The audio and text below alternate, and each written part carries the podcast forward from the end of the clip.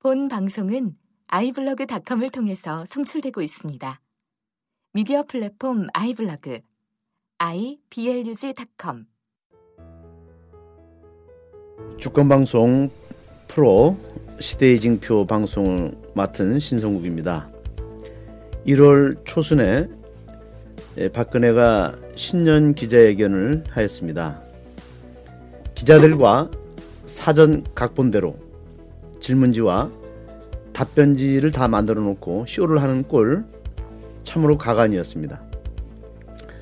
또한 청와대 기자회견 때 유신 똘마니들이 뒤에 앉아서 박근혜가 답변지를 잘못 읽을까봐 좌불안석하는 모습도 한심하기 짝이 없었습니다.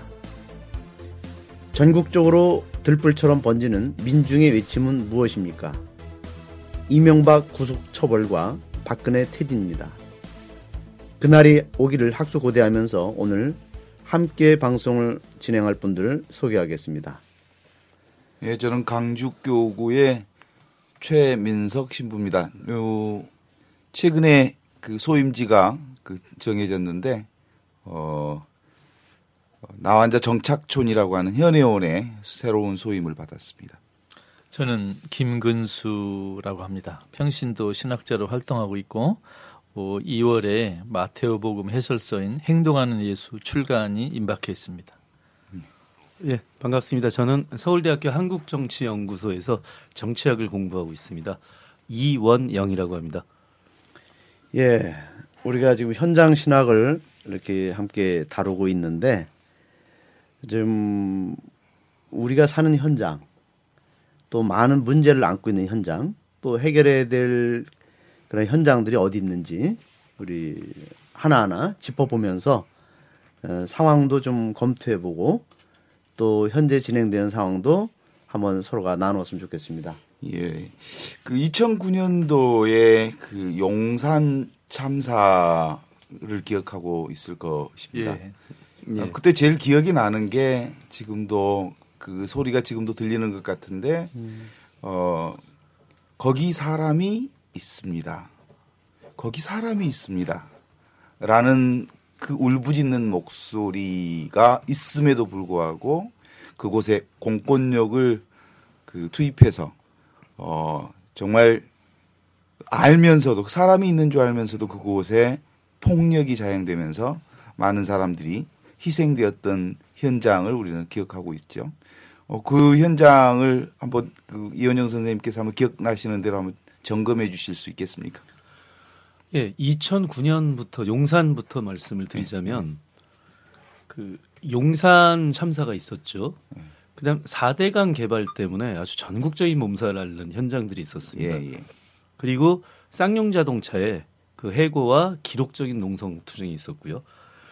그다음에 그 강정마을에서 그 해군 기지 문제를 둘러싼 갈등이 또 있었죠.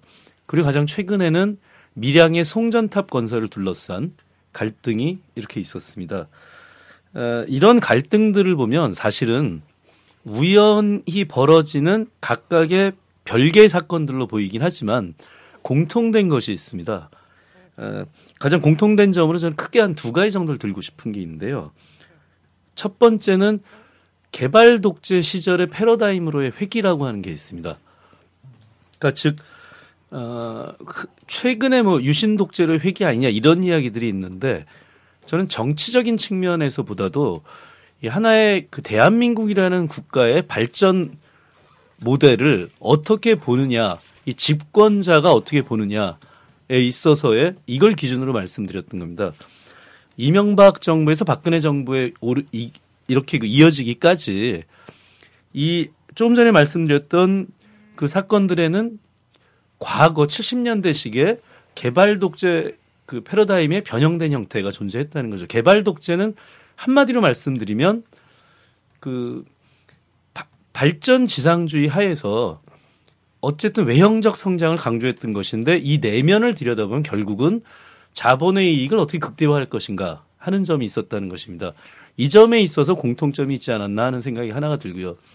두 번째 공통점은 그 국가가 어떤 정책을 할 때 사실 백보를 양보해서 보면 자본의 이익을 옹호해야 될 때도 있을, 있을 수 있다고 생각을 합니다. 그런데 그러한 자본의 이익이 그곳에서 살고 있는 사람들의 생존권과 부딪히는 경우엔 가장 중요한 것은 국가는 사람에 대한 설득이 우선이 돼야 되겠죠. 이걸 다르게 표현하자면 국가가 정책 집행에 있어서 민주주의적 토대를 쌓는 것이 정말 중요하다라고 생각을 하는 것입니다. 이런 면에서 보면 아까 말씀드렸던 이 모든 현장에 있어서는 국가가 정책을 결정하고 집행해 나가는 과정에서 이곳에 살고 있는 사람들과의 민주적 소통, 정책 결정 과정의 민주적 절차 이런 것이 다 무시되었다는 아주 공통점이 두 번째로 그 지적을 할 수 있을 것 같습니다. 그럼 그러면 이제 그 이런 공통 큰 흐름들은 결국은 자본은 사람을 생각하지 않는다. 그래서 사람이 죽음의 단계로까지 죽음의 폭력에 희생되는 상황으로까지 뭐 내몰리게 되는 이런 현장들을 그 현장 신학자로서 어떻게 그 해석해 볼 수 있습니다. 예를 들면 아까 신부님께서 그 용산에서 저기 사람이 있다 이렇게 말씀하셨는데 이걸 신학적으로 번역해 보면 음. 저기 하느님이 계시다 이 뜻입니다. 아하. 왜냐 아. 하느님이 사람을 창조하셨으면 음. 하느님이 더구나 사람으로 오셨으면 사람 하나에 대한 탄압은 하느님에 대한 탄압입니다. 그것이 우리 그리스도교가 그 국가 폭력, 자본을 도와주는 합법을 가정한 국가 폭력에 저항하는 마지막 근거입니다. 사람을 괴롭히는 것, 하느님을 괴롭히는 것이다. 음. 예. 그렇게 표현할 수 있겠습니다. 국가 폭력이 결국은 이제 사람을 다칠 경우 우리 교회가 어떻게 그 사람들 안에 그 폭력 앞에 우리 교회에 나갈 흐름들을 이게 우리가 잡아내야 될 텐데. 그것은 예수님께서 모범을 보신 것 같습니다. 예수님께서는 가난한 사람들 보호하기 위해서 당신의 목숨을 기꺼이 희생했습니다. 그러면 예수께서 가난한 사람을 선택하셨으니까 우리 그리스도교도 가난한 사람을 선택해야 되고 가난한 사람을 보호하는 걸 마치 하느님을 보호하는 것처럼 나서야 됩니다. 음. 거기에서는 뭐 더 이상 이론의 여지가 없습니다. 예를 들면 저는 정진석 추기경님이나 염수영 추기경께서 그런 현장에 가서 맨 앞에서 버텨야 된다고 생각합니다. 음. 맨 앞에서. 아까 빨간 모자의 의미 그렇죠. 다시 한번. 빨간 모자는 희생의 피입니다. 순교의 피를 맨 먼저 주교님들이 보이셔야 됩니다. 신부님들이 빨간 모자 안 쓰셨잖아요. 예. 그러면 신부님들 두 번째로 피를 흘리시고 첫 번째는 추기경과 대주교 흘려야 됩니다. 그거 하라고 빨간 모자 씌운 거 아닙니까? 그런데 사실 현장에 가보면 예. 그 추기경님들이나 또는 대주교나 주교님 그리고 그런 분도 발, 발견할 수가 없죠. 그 발견하면 희귀하다고 합니다. 뭐 뉴스라고. 예. 뭐 찾아볼 수가 없. 예를 들면 그 작년 12월에 서강대에서 그 지학순주교 세미나가 있었습니다. 네. 제가 거기 가서 이런 질문했습니다. 지학순주교님 세미나면은 지금 한국의 32분 주교님들께서 음. 만사를 제끼고 와가지고 배워야 됩니다. 근데 거기 주교님들 한 분도 안 계세요. 전부 거기 신부님들하고 수녀님들 또 일반 평신도만 이제 거기 주교 노리는 사람 아무도 없는데 그 자리 주교님들이 와서 드려야 되는 거 아닙니까? 아무도 안 오셔요. 그러면 지학순 주교는 현재 주교님들 선배 아닙니까? 훌륭한 모범이고 그럼 와서 당연히 배워야죠. 그런 데서 좀 섭섭한. 교회 핵심 내용은 불의한 폭력에 대한 저항인데 그렇습니다. 예. 사실 그건 형식적으로 그 교회 빨간 모자로 드러나기는 하지만 실질 내용이 없네요. 예를 들면 그 세상에 많은 종교가 있지만 그 중에 창시자의 죽음이 이렇게 비참한 거 우리 그리스도교밖에 없습니다. 음. 예를 들어 부처님이나 공자님이 이렇게 돌아가셨습니까? 예수처럼? 예수처럼 그렇게 쓰라린 그 참혹한 죽음을 택한 그리 종교는 우리밖에 없습니다. 그러면 그것이 우리의 모범입니다. 추기경 대주교님 주교님들이 빨간 모자 쓴 이유는 희생의 선두에 서라. 음. 모범을 보여라. 이것입니다. 그렇다면 4대강 사건을 구체적으로 좀 짚어 주시죠. 아, 예. 그 전에 용산 먼저 좀 말씀드리면요. 네, 그렇죠. 예. 최근에 용산에 대한 이야기가 그 작년이죠. 다시 인구에 회자된 적이 있었는데 왜 회자가 됐냐면 용산 개발이 포기됐습니다. 아, 예. 그러니까 이 한마디로 얘기해서 용산 당시에 남일당 건물에서 일어났던 참사는 간단하게 얘기하자면 어, 세입자와 건물주 간의 갈등 이렇게 볼 수도 있습니다. 예. 자 그런데 이 갈등이 근본적으로 일어나게 됐던 게 용산이라고 한 지역 자체를 전체적으로 서울의 새로운 랜드마크로 개발하겠다. 이것부터 시작이 됐단 말이죠. 근데 이 시작이 그러면 지금 현재 서울시장이 이제 박원순 시장인데 그 이전 때부터 시작이 됐었죠. 그런데 이 랜드마크를 개발하겠다라고 하면서 개발을 시작했던 방식이 정말 70년대적이었습니다. 대자본이 들어오고 물론 이 대자본은 그 70년대 약간 다른 건 컨소시엄 형식으로 막 들어왔으니까 약간 형태적 차이는 있겠지만 일단 대자본이 들어오고 그다음에 또 하나는 그곳에 살고 있는 사람들은 소통의 과정 없이 계속 밀어붙이기 철거를 했던 거죠. 그러니까 70년대나 80년대에 그런 철거의 경험을 우린 많이 보고 있는데 사실 그 철거민들을 그대로 그 다른 곳으로 소위 개토화 시킨다고 하는데요, 정치학에선. 다른 데로 특정 지역으로 내몰아서 만들어진 도시가 이게 또 성남이었죠. 광주 대단지 사건으로까지 예, 예. 이제 문제가 됐고. 자, 용산도 사실은 그러한 일들의 연장선에서 벌어졌던 참사였다는 거죠. 그 다음에 이제 4대강의 경우가 아주 전형적인 개발, 개발 논리에 따른 것인데 잘 아시겠습니다만 이명박 대통령이 대통령 선거를 할 때 공약이었죠. 저는 개인적으로는 그 한반도 대운하에서 이제 대운하를 포기하고 4대강 개발을 하겠다라고 했을 때만 하더라도 사실 4대강이 뭔가 지금 손을 봐야 될 이 상황은 있었습니다. 대표적인 게 영산강 같은 경우 너무 퇴적된 퇴적토가 많아가지고 조금씩은 손을 봐줘야 되는 이런 것들이 다 그 강들에 있긴 있었습니다. 그런데 그것과 인공적으로 무언가를 새로 만들겠다는 거는 완전히 다른 얘기죠. 즉 4대 강은 청계천이 아니라는 얘기죠. 지금 심지어 청계천조차도 환경적인 문제가 나오고 있다고 하는 판인데 전 국토를 토목공사 현장으로 만들었단 말이죠. 근데 왜 그랬을까? 저는 이명박 전 대통령이 했던 과거 행적과 밀접한 연관이 있다고 생각하는데요. 바로 현대 사장을 하셨지 않습니까? 그래서 70년대 현대 신화를 정주영 회장과 함께 만든 분인데 그 70년대에 있었던 패러다임이 그대로 21세기로 왔던 것이 4대 강이 아닌가라고 생각을 합니다. 결국 이 4대 강은 지금은 그 당시에 22조 원이라는 어마어마한 돈이 투입됐던 그런 상황에서 지금 현재 남아 있는 것은 보혜 균열이 왔다라든가 계속 어떤 문제가 어떻게 그 나타나고 있는데 가장 대표적으로 나타났던 게 그 온라인상에서 네티즌들이 조롱하다시피 얘기했던 사건이 녹차 라떼라고 얘기했던 음, 예. 예, 그 사건이었습니다. 그 녹차 라떼를 보면서 도저히 이해할 수 없는 멘트가 한 번 있었는데 환경이 개선됐기 때문에 나타난 것이다. 예. 그러니까 그런 멘트에 대해서 바로 어떤 네티즌이 그, 답, 그 답글을 달았더라고요. 당신이 마셔봐라 녹차니까. 그러면 이제 마찬가지로 쌍용의 경우도 고대로 공통적인 것이 있는데 쌍용의 경우는 이제 대표적으로 우리나라가 97년 이후에 IMF로 간 이후에 본격적으로 우리 사회에 들어왔던 신자유주의 풍, 이 기조 하에서 벌어진 일이죠. 쉽게 얘기해서 그 대기업이 구조조정을 하는 상황에 들어갔고 그때 이제 그 무, 정말 무차별적인 구조조정이 있었는데 정말 만에 하나 그 법적인 그 대기업이 구조조정할 수 있는 법적인 조항이 있습니다. 예, 예, 예. 도저히 더 이상 회피할 수 없는 상황이 되면 할 수 있습니다. 법적으로. 재밌는 것은 도저히 회피할 수 없는 상황이었는지에 대해서는 참 납득하기 어려웠습니다. 이후에 이 쌍용은 사실 그 외국계 자본으로 넘어갔고 그 이후에는 어 다시 이제 공장이 가동이 됐는데 외국계 자본 자체가 흔히 얘기하는 먹튀의 현상을 보여줬죠. 어 이러 이랬던 이제 그 일이 사실은 대기업의 구조조정으로 인해서 벌어졌던 또 다른 사태는 이제 한진중공업 음. 일이 있었고요. 그 다음에 강정과 밀양은 어떻게 보면 약간 다를 수도 있는데요. 저는 강정과 밀양에 있어서는 두 가지 점에서 공통점이 또 하나가 있는 것 같습니다. 지금 음, 환경에 네. 대한 이야기가 또 추가될 수 있겠죠.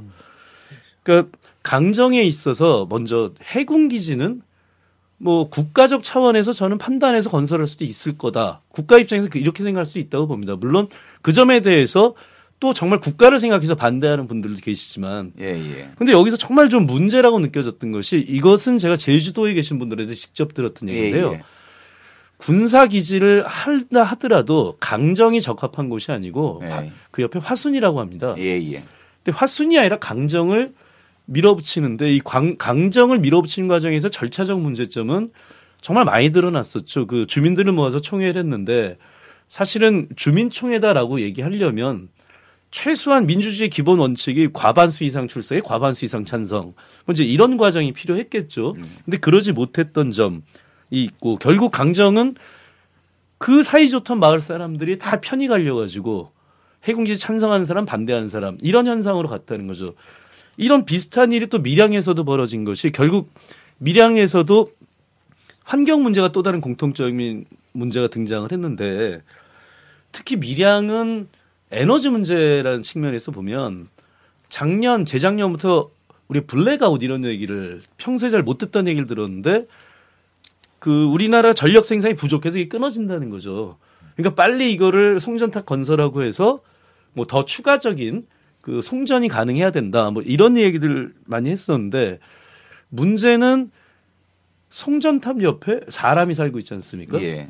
가장 최근에 오마이뉴스에서 했던 실험을 보니까 송전탑에 직접 연결하지 않고 예, 예. 송전탑에서 한 몇십 미터 떨어진 곳에 형광등을 꽂아놨더니 그대로 그 아주 밝은 빛이 들어왔다는 것입니다. 이건 무슨 얘기냐면 거기 그대로 전기장이 흐른다는 얘기고요. 그렇죠. 근데 전기장은 과학적으로 당연히 자기장을 동반하게 돼 있는데 이 자기장이 인체와 그 자연에 아주 안 좋은 영향을 끼친다라고 하는 것은 이미 과학적인 논문으로도 많이 나와 있었죠. 자, 문제는 밀양에서도 결국 민주주의적 절차가 합의되는 이런 과정이 없이 무조건 밀어붙이기로 일관해서 특히 여기는 정말 할머니, 할아버지들, 연세 드신 어르신들만 사는 곳인데 사진을 보면은 야, 절, 아무리 화가 나도 젊은 경찰들이 저래도 되나 하는 일들이 연일 벌어지고 있는 그런 현장이 되는 것 같습니다. 예. 그러니까 정책 결정 과정에서 민주적 절차와 과정, 절차와 과정을 무시하고 무리하게 그 국가 정책을 시행하는 과정 안에서 사람과 환경이 파괴될 수밖에 없고 그에 따른 개발 이익은 그 누군가 그렇죠. 자본가에 의해서 이제 정리가 되는 거잖아요. 이렇게 그 자본 국가가 자본에 종속되면서 폭력을 유발하고 사람을 무시하면서까지 이렇게 강 강제적으로 정책 결정을 집행해 가는 이런 그 폭력 앞에 어떻게 그 저항하는 세력들은 결국 어떤 방식으로 이제 저항을 해야 되는 것인지 그- 그 사례들을 통해서 좀 정리를 좀 해주시면 좋을 것 같아요. 자, 우리 그리스도교가 국가 폭력에 저항하는 방법은 사실 많이 없습니다. 네. 예를 들면 우리 교황청이 군대를 갖고 있는 것도 아니고 한국 주교회가 경찰을 키우는 것도 아니고 우리가 할 수 있는 일은 저항해서 우리가 희생되는 수밖에 없습니다. 어, 이게 어떻게 보면 허황된 말 같지만 그런 허황된 모습을 우리 예수가 보여줬습니다. 예수님도 어, 하느님이 보내주시면 수천의 천사 군대가 오겠지만 지금 그렇게 할 수도 없지 않습니까? 어, 정말 엄청난 국가 폭력, 합법을 가장한 그 국가 폭력 앞에서 우리 그리스도가 할 수 있는 것은 희생자, 약자 편에 서는 것밖에 없습니다. 그러진 그럼에도 불구하고 어 그것에 저항하지 않고 방관하고 그리고 한 발 뛰어놓고 보고 있다는 사실 자체는 근본적으로 우리가 그 약자 편에 서기보다는 어 개발 이익을 창출하는 자본가 편에 서거나 또는 지배자들 편에 서 있다는 것을 증명해 주는 거죠. 그렇습니다. 예를 들면 강정에서 보면 제가 얼마 전에도 문정현 신부님께 이렇게 여쭙습니다. 저 엄청난 국가 폭력 앞에서 이렇게 의자에 앉아가지고 어, 매일 이렇게 쫓겨나고 회방 당하는 게 무슨 의미가 있습니까? 하고 질문하니까 우리가 이 자리에 있는 것을 보여주는 것이다.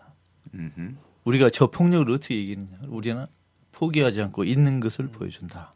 바로 이게 우리 신학적인 답인 것 같습니다. 겉으로 보면 너무나 시합이 안 되는 저항인데 그러나 포기하지 않고 끝까지 저항하는 모습을 보여주는 것 자체가 우리가 예수의 길을 따라가는 것입니다.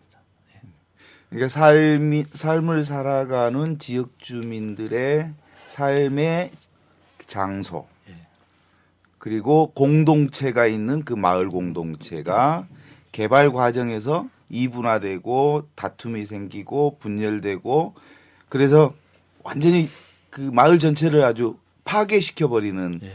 그 과정들을 숱하게 보게 되는데 이런 이런 폭력 앞에서 사실은 가난한 사람들이 할 수 있는 일이 뭐죠? 자, 겉으로 보면 예를 들면 정치학자들 이렇게 볼지 모르겠습니다. 이 저항에서 이길 수 있는가? 또 어떤 사람은 이 저항에서 무슨 의미가 있을까?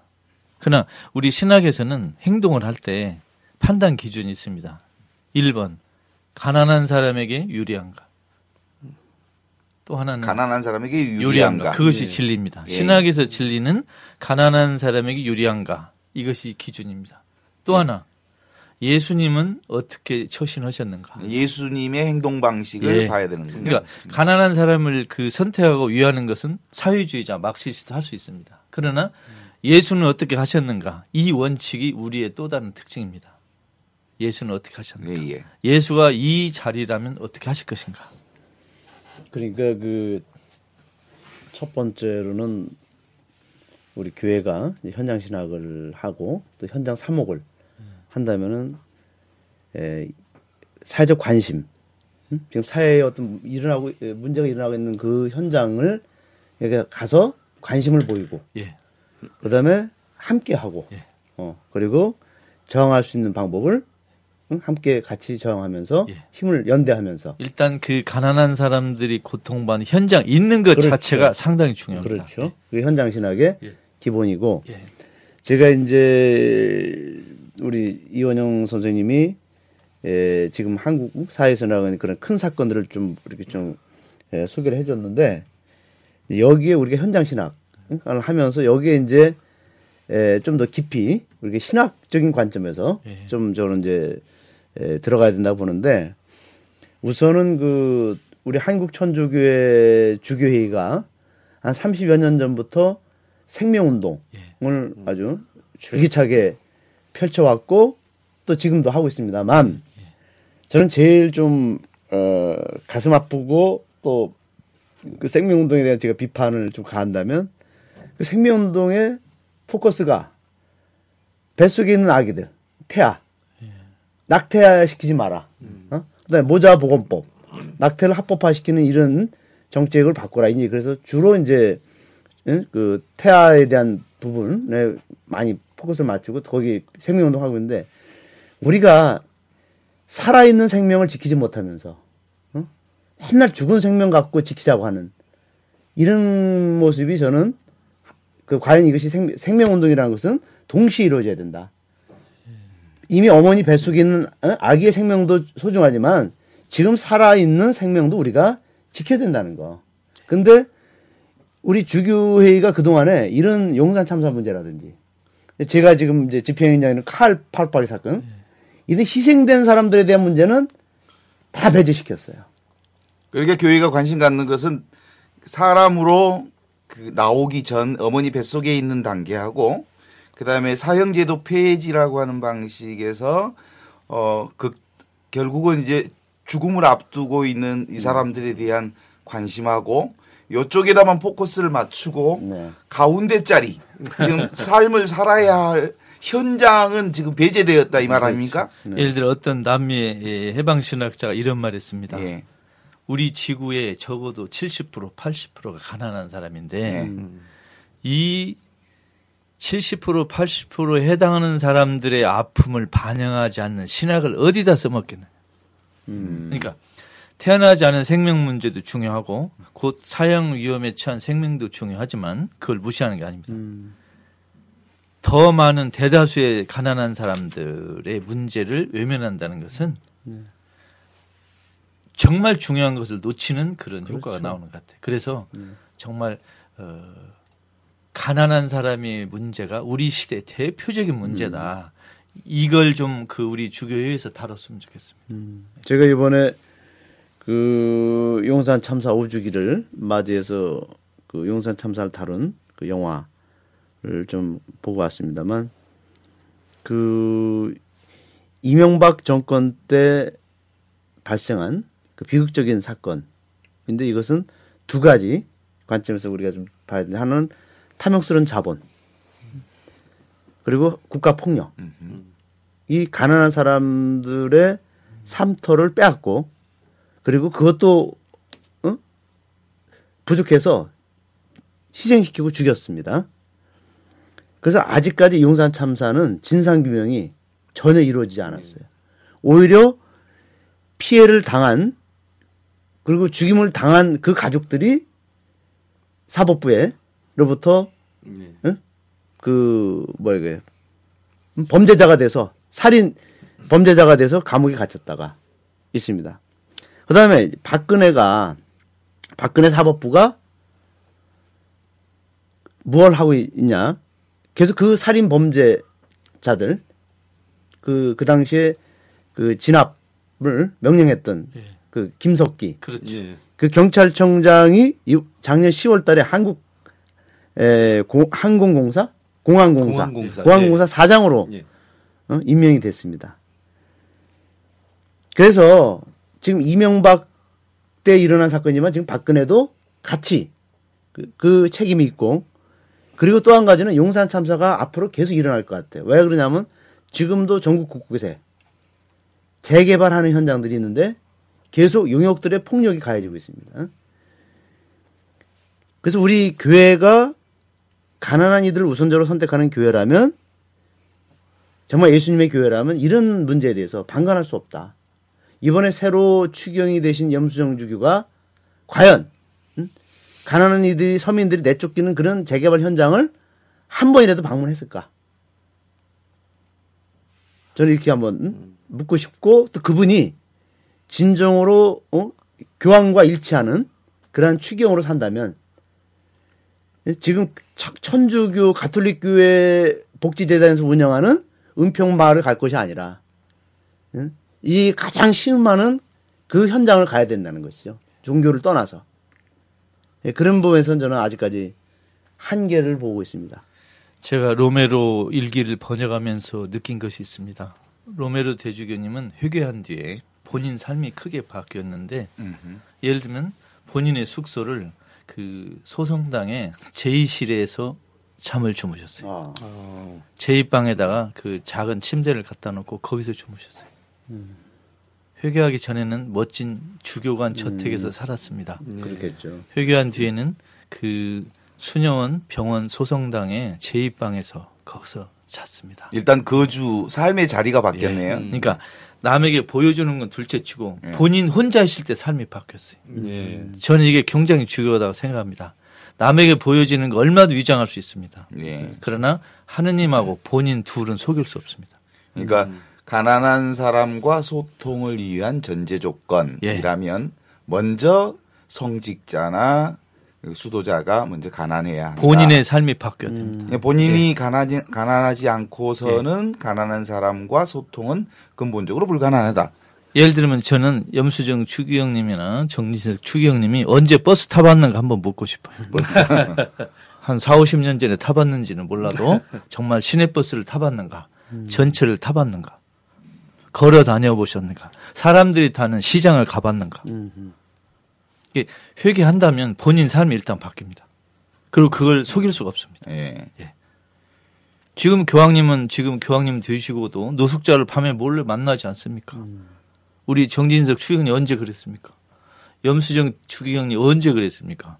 저는 이번에 깜짝 놀란 게 있는데 예. 신문에 보니까 염수정 추기경님 취미가 스키라고 합니다. 예. 스키를 엊그저께 배운 것도 아니지 않습니까? 그러면 당신 평소에 삶이 이랬다는 겁니다. 안 그렇습니까? 네. 그러니까 결국은 그 가난한 사람들을 이해하고 가난한 사람들 현장에 가는 경우는 삶 자체가 바뀌지 않고서는 어 체질적으로 몸 자체를 가난한 사람 몸으로 일단 몸 몸을 만들어야 그 다음에 그 마인드가 구체적으로 형성될 거고 그 마인드에 따라서 그 몸이 움직여서 현장으로 갈 수 있겠네요. 예를 들면 지금 박근혜 씨가 시장에 가서 호떡을 하나 사 드신다. 예. 그러면 이게 가난한 사람 됐습니까? 염추기님께서 교회에서 운영하는 복지시설 한 번 방문을 사진을 찍었다. 이게 바뀐 겁니까? 그냥 전문 용어로 언론 플레이라고 하죠. 근데 저는 지금 막 박근혜 그 대통령 얘기도 꺼내셨는데 전 최소한 먼저 그 지도자들에게 필요한 덕목들이 몇 가지가 있다고 생각을 네. 하는 게 있는데요.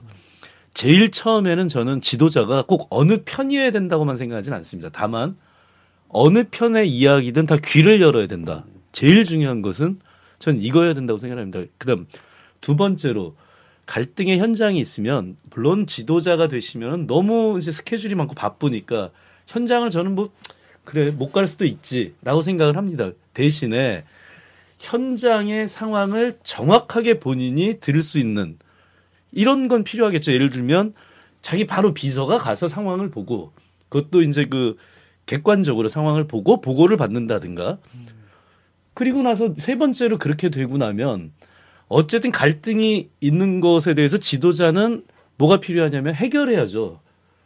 그러니까 어떻게든 이제 양쪽을 뭐 중재를 해야 되면 중재를 해야 되고 완전히 그 너무나 흑과 백이 너무나 분명한 사건이 있다면 그건 이제 가려야 되고 이럴 텐데 예를 들면 이런 거죠. 이제 그 솔로몬의 이야기가 좀 생각이 난 적이 예. 있었는데요. 실제 솔로몬의 재판에서 그 아기를 실제 둘로 가르라고 해- 한 판결이 아니지 않습니까? 말은 그렇게 했지만 결국 문제를 해결하기 위해서 그리고 진짜 이 아기의 그 부모가 누군지 확인하기 위해서 이런 거였는데 저는 지도자라면은 세 번째로 문제 해결을 위한 이런 덕목이 정말 필요하다고 생각합니다.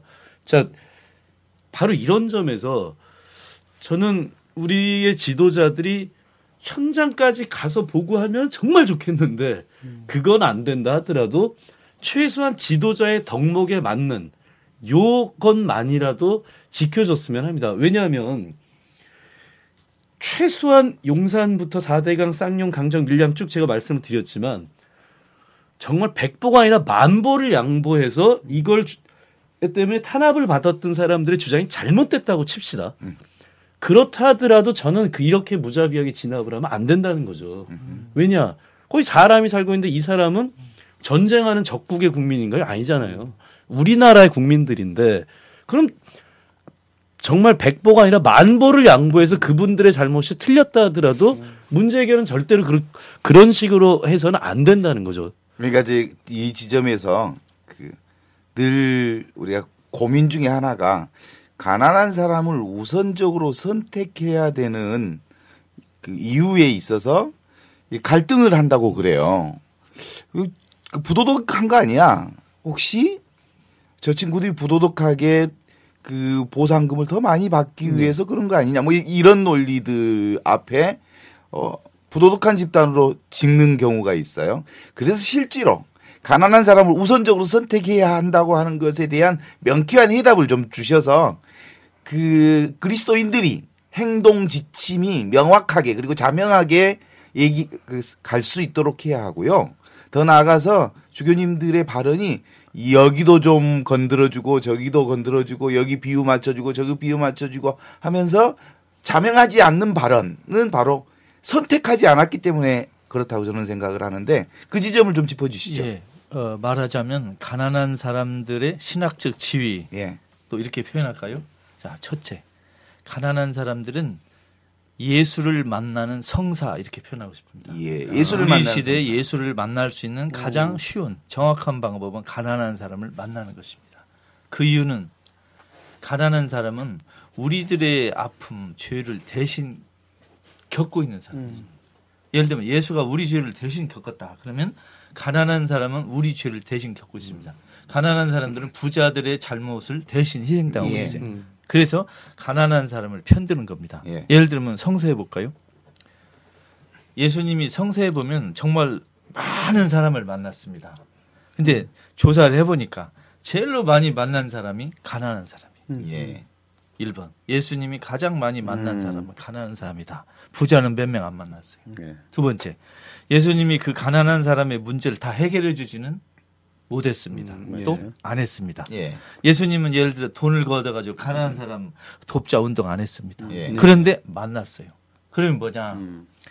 오늘날 그 추기경 주교님들이 많은 돈이 있어가지고 가난한 사람들에게 돈을 나눠줄 수는 없습니다. 예. 또 그들의 직업을 바꿔줄 수도 없습니다. 그렇죠? 그러나 만나야 됩니다. 만나자. 예를 들면 지금 추기경이나 주교님이 1년에 예를 들어 한 분이 나 1년에 1000명 만났다. 네. 그 중에 부자가 몇이고 가난한 사람 몇이고 한번 골라보십시오. 그럼 예, 그러면 어 가난한 사람이 950명, 부자가 한 30명 그럽니까? 아마 거꾸로 될 겁니다. 그렇죠. 그건 그러니까 이게 완전히 거꾸로 사는 거죠. 그 사람이 어떤 사람인가를 볼 수 있으려면 그렇죠. 그가 평상시에 만나는 사람이 누구냐에 아. 따라서 그 사람은 어떤 존재인가 그렇습니다. 평가되는 거죠. 그렇습니다. 그렇습니다. 예. 어, 아주 명확하게 짚어주셔서 감사드리고요. 그런 그 가난한 사람의 현장 안에 우리가 늘그 이렇게 갈등하고 있는 그런 상황들에서 우리가 실제로 이제 가난한 사람들의 부도덕한 모습들을 이제 보게 될 때, 예, 예, 예. 그, 그 부분을 어떻게 처리를 해야 돼요? 예를 들면 그 해방신학자들은 가난한 사람의 그 모순, 잘못, 그 허약함을 너무나 잘합니다. 가난한 사람도 서로 배신하고 그렇지. 서로 속이고 음. 또 가난한 사람끼리 내전에서 서로 총질하고 그렇지. 많이 보고 있습니다. 그래도 가난한 사람을 비판하지 않습니다. 안 하는 이유는 두 가지입니다. 첫째, 예수님은 가난한 사람을 단 한 번도 비난한 일 없습니다. 예. 성서에 보면 아주 재밌는 그 현상이 나오는데 예수님이 비판하지 않은 대상이 딱 둘입니다. 하나는 가난한 사람, 예. 두 번째는 여성. 예. 그러니까 아. 예수님은 가난한 사람하고 여성 문제를 오늘 현대 여성 학자나 그 해방신학자처럼 구조적으로 이렇게 설명하거나 분석은 안 했지만 가난한 사람하고 그 여성에 관한 애정은 대단했습니다. 네. 그러면 오늘날 해, 해방신학자나 우리 이, 이제 현장 신학자라 하죠. 가난한 사람들의 약점을 몰라서가 아니고 예. 이분들 일차적으로 희생자예요. 예. 이게 이 가난한 사람 현장에 있는 사람들에게 우선 편들어주고 그 다음에 이분들이 자기 처지를 제대로 알도록 교육하고 도와주는 거 예. 이걸 저쪽에서는 해방의 교육, 음. 해방의 영성 이런 표현합니다. 그러니까 가난한 사람들의 직접적 문제는 생존의 문제네요. 그렇죠. 예. 그래서 생존의 문제 앞에 부도덕이라고 하는 거나 행동 방식의 문제는 차후에 다음 다음 문제지 문제가 아닌 건 아닙니다. 그냥 다음 다음 문제다. 일단 생존의 문제를 예, 예. 우선 해결하고 살려놓고 보자. 예를 들면 공정하지 않은 경쟁이 있는데 여기서 중립을 지킨다. 그러면 어, 유리한 사람을 편드는 겁니다. 그렇죠. 예.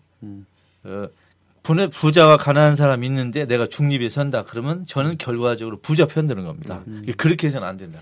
가령 그 서울 대교구가 평화방송, 평화신문 이런 언론을 운영하는데 거기서 그 가난한 사람들 또 노동자들, 농민들 이런 문제는 거의 거의 다루지 않아요. 그렇죠. 그 왜 그런가 제가 나름대로 그 현실적인 문제를 고안했더니 그 평화방송의 그런 평화신문의 후원자들이 누구냐. 이제 여기에 이제 아, 예, 예. 제가 관심을 가졌더니 잘 사는 뭐 대부분 강남 사람들 응? 아니면 돈 있는 사람들이 후원을 네. 하는 거죠. 가난한 사람 후원을 못 해요. 그러니까 그 평화 방송 그 언론에 후원하는 사람들을 위한 응? 그 눈치 보고 그 사람들 입장에서 방송하지 않는가. 라는 생각을 지금 많이 가졌어요. 예를 들면 염수정 추기훈께서 2000년에서 2013년까지 평화방송하고 평화신문 이사장이었습니다. 네. 네. 그러면 그 사이에 일어난 방송의 논조, 어, 행보에 대해서는 염수정 추기훈께서 책임 있는 발언을 하셔야 됩니다. 네. 그 이야기를 짚고 넘어가고 싶습니다. 다음 얘기를 그러면 이제 우리 그 개별적 으로 우리가 함께 경험했던 현장들을 좀 나눌 수도 네. 있겠죠? 예, 예. 어, 먼저 우리 이원영 선생님부터 글쎄요, 저는 서울- 일단 제가 서울시청 매일 매일 광장. 가고 있는 현장은 사실은 공부한 사람이니까 네. 공부하는 공부의 곳입니다. 현장. 네. 그런데 제가 하는 공부가 네. 그 현실과 동떨어져 있는 걸 하는 공부가 아니지 않습니까? 기본적으로 사회과학인데. 그렇죠. 그럼 따라서 이게 내가 지금 눈으로 보고 있는 건 활자지만 이 활자는 무엇인가 현장의 목소리와 활동이 있었기 때문에 지금 내가 본 책의 활자가 된 아, 예. 이런 것이 되는 거겠죠. 자, 이제 그 첫 번째로는 저는 그래서 일단 제 공부하는 것을 나름대로 저는 현장이라고 생각을 합니다. 그런데 실제 제가 움직였을 때 아까 말씀하신 것처럼 가난한 사람들을 만난 현장 이건 그 어쩔 수 없이 저도 그 생각을 해보면 길거리였습니다. 대한문 앞이기도 했고 시청 앞이기도 했고 용산이기도 했고 근데 오히려 근데 전 반대로 그럼 너는 왜 그런 거 맨날 쫓아다니니? 이런 얘기를 하죠. 그리고 가까운 사람들 중에서도 술자리 하면은 이런 얘기 하죠. 야, 너 그거 하면 뭐 밥이 나오냐, 떡이 나오냐. 그럼 다만 저는 농담처럼 야, 끝나고 나면 술은 나오더라. 이런 얘기를 했습니다만 내가 왜 갔을까 이런 생각을 한번 진작에 해본 적이 있습니다.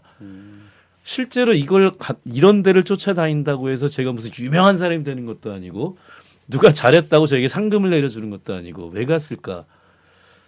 저는 거창한 이유를 들 생각은 없고요. 제가 그냥 거기 가는 게 맞다라고 생각했던 게 첫 번째가 있었고 두 번째로 거기에서 그 사람들과 함께하는 게 편했습니다. 저는.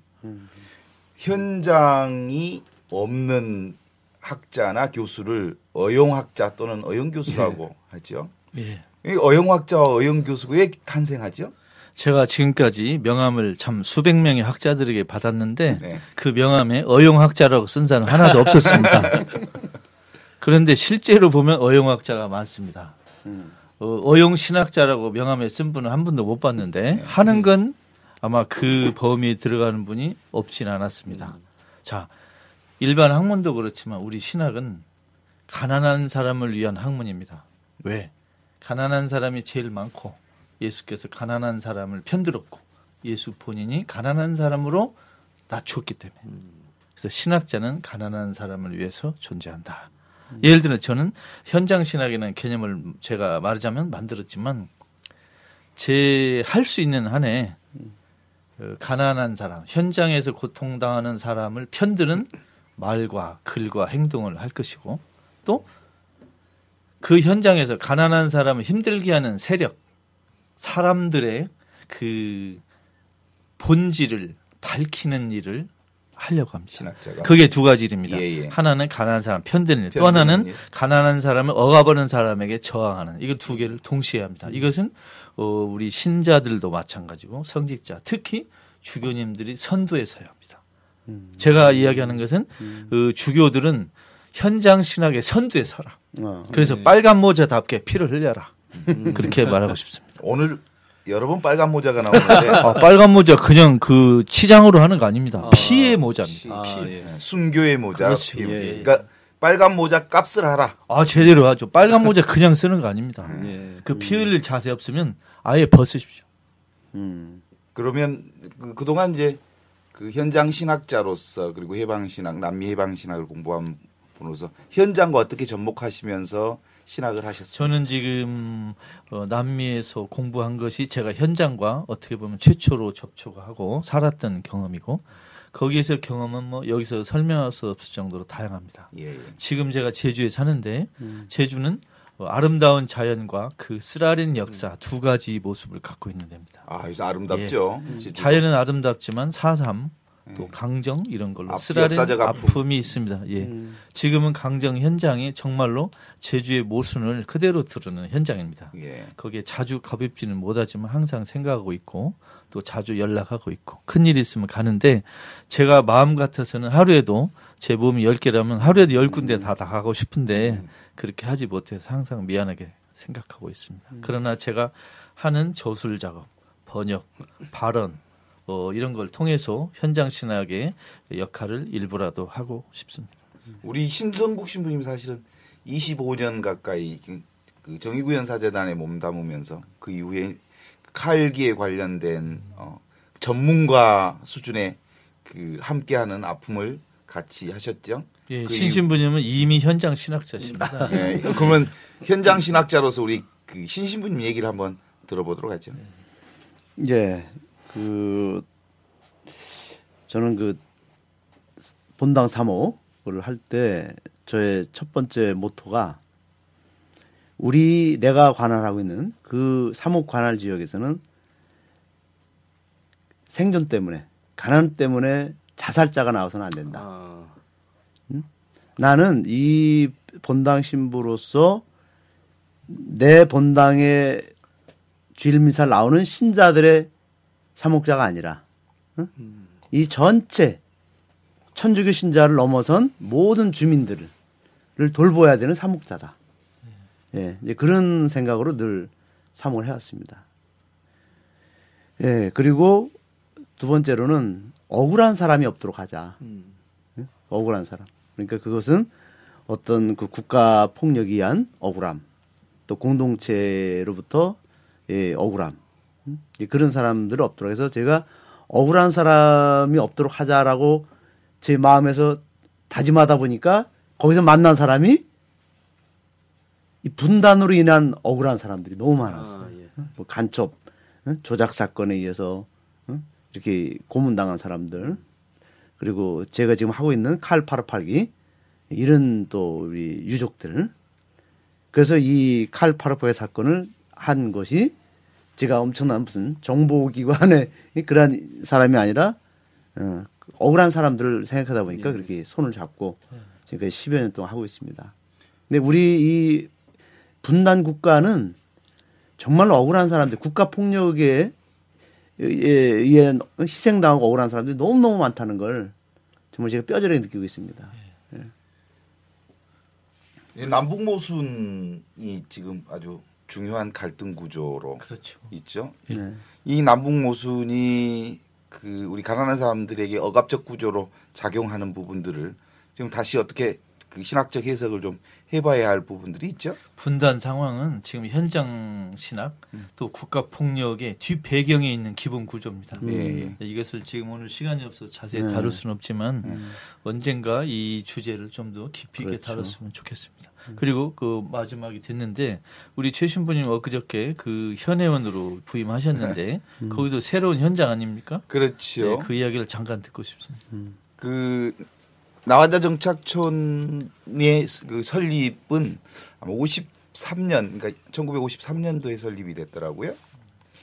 어, 그런데 어, 그 전에는 그러니까 일제 시대 이후에 수용 시설이 있었 소록도 그리고 요새 에라군, 에라군으로부터 시작해가지고 한 7, 8천 명이 수용되다가 그 이후에 이제 그 6.25 전쟁이 터지면서 수용 시설로부터 이제 나 그 흩어지게 되면서 어 극도로 가난한 사람의 모습. 그냥 당대에 뭐어 나은 자들은 어, 6.25 이후에 우리 사회 가장 그 삶의 극단 그러니까 벼랑 끝에 놓인 사람들이었 던 것 네. 같아요. 그래서 이제 6.25 이후에 어 정착 마을들을 만들어서 가톨릭 교회가 그들의 의료 지원과 정착 지원을 통해서 만들어진 게 이제 정착 마을이었던 것 같아요. 다음에 강주- 또저 좋은 얘기 많이 그 이야기를 기다리겠습니다.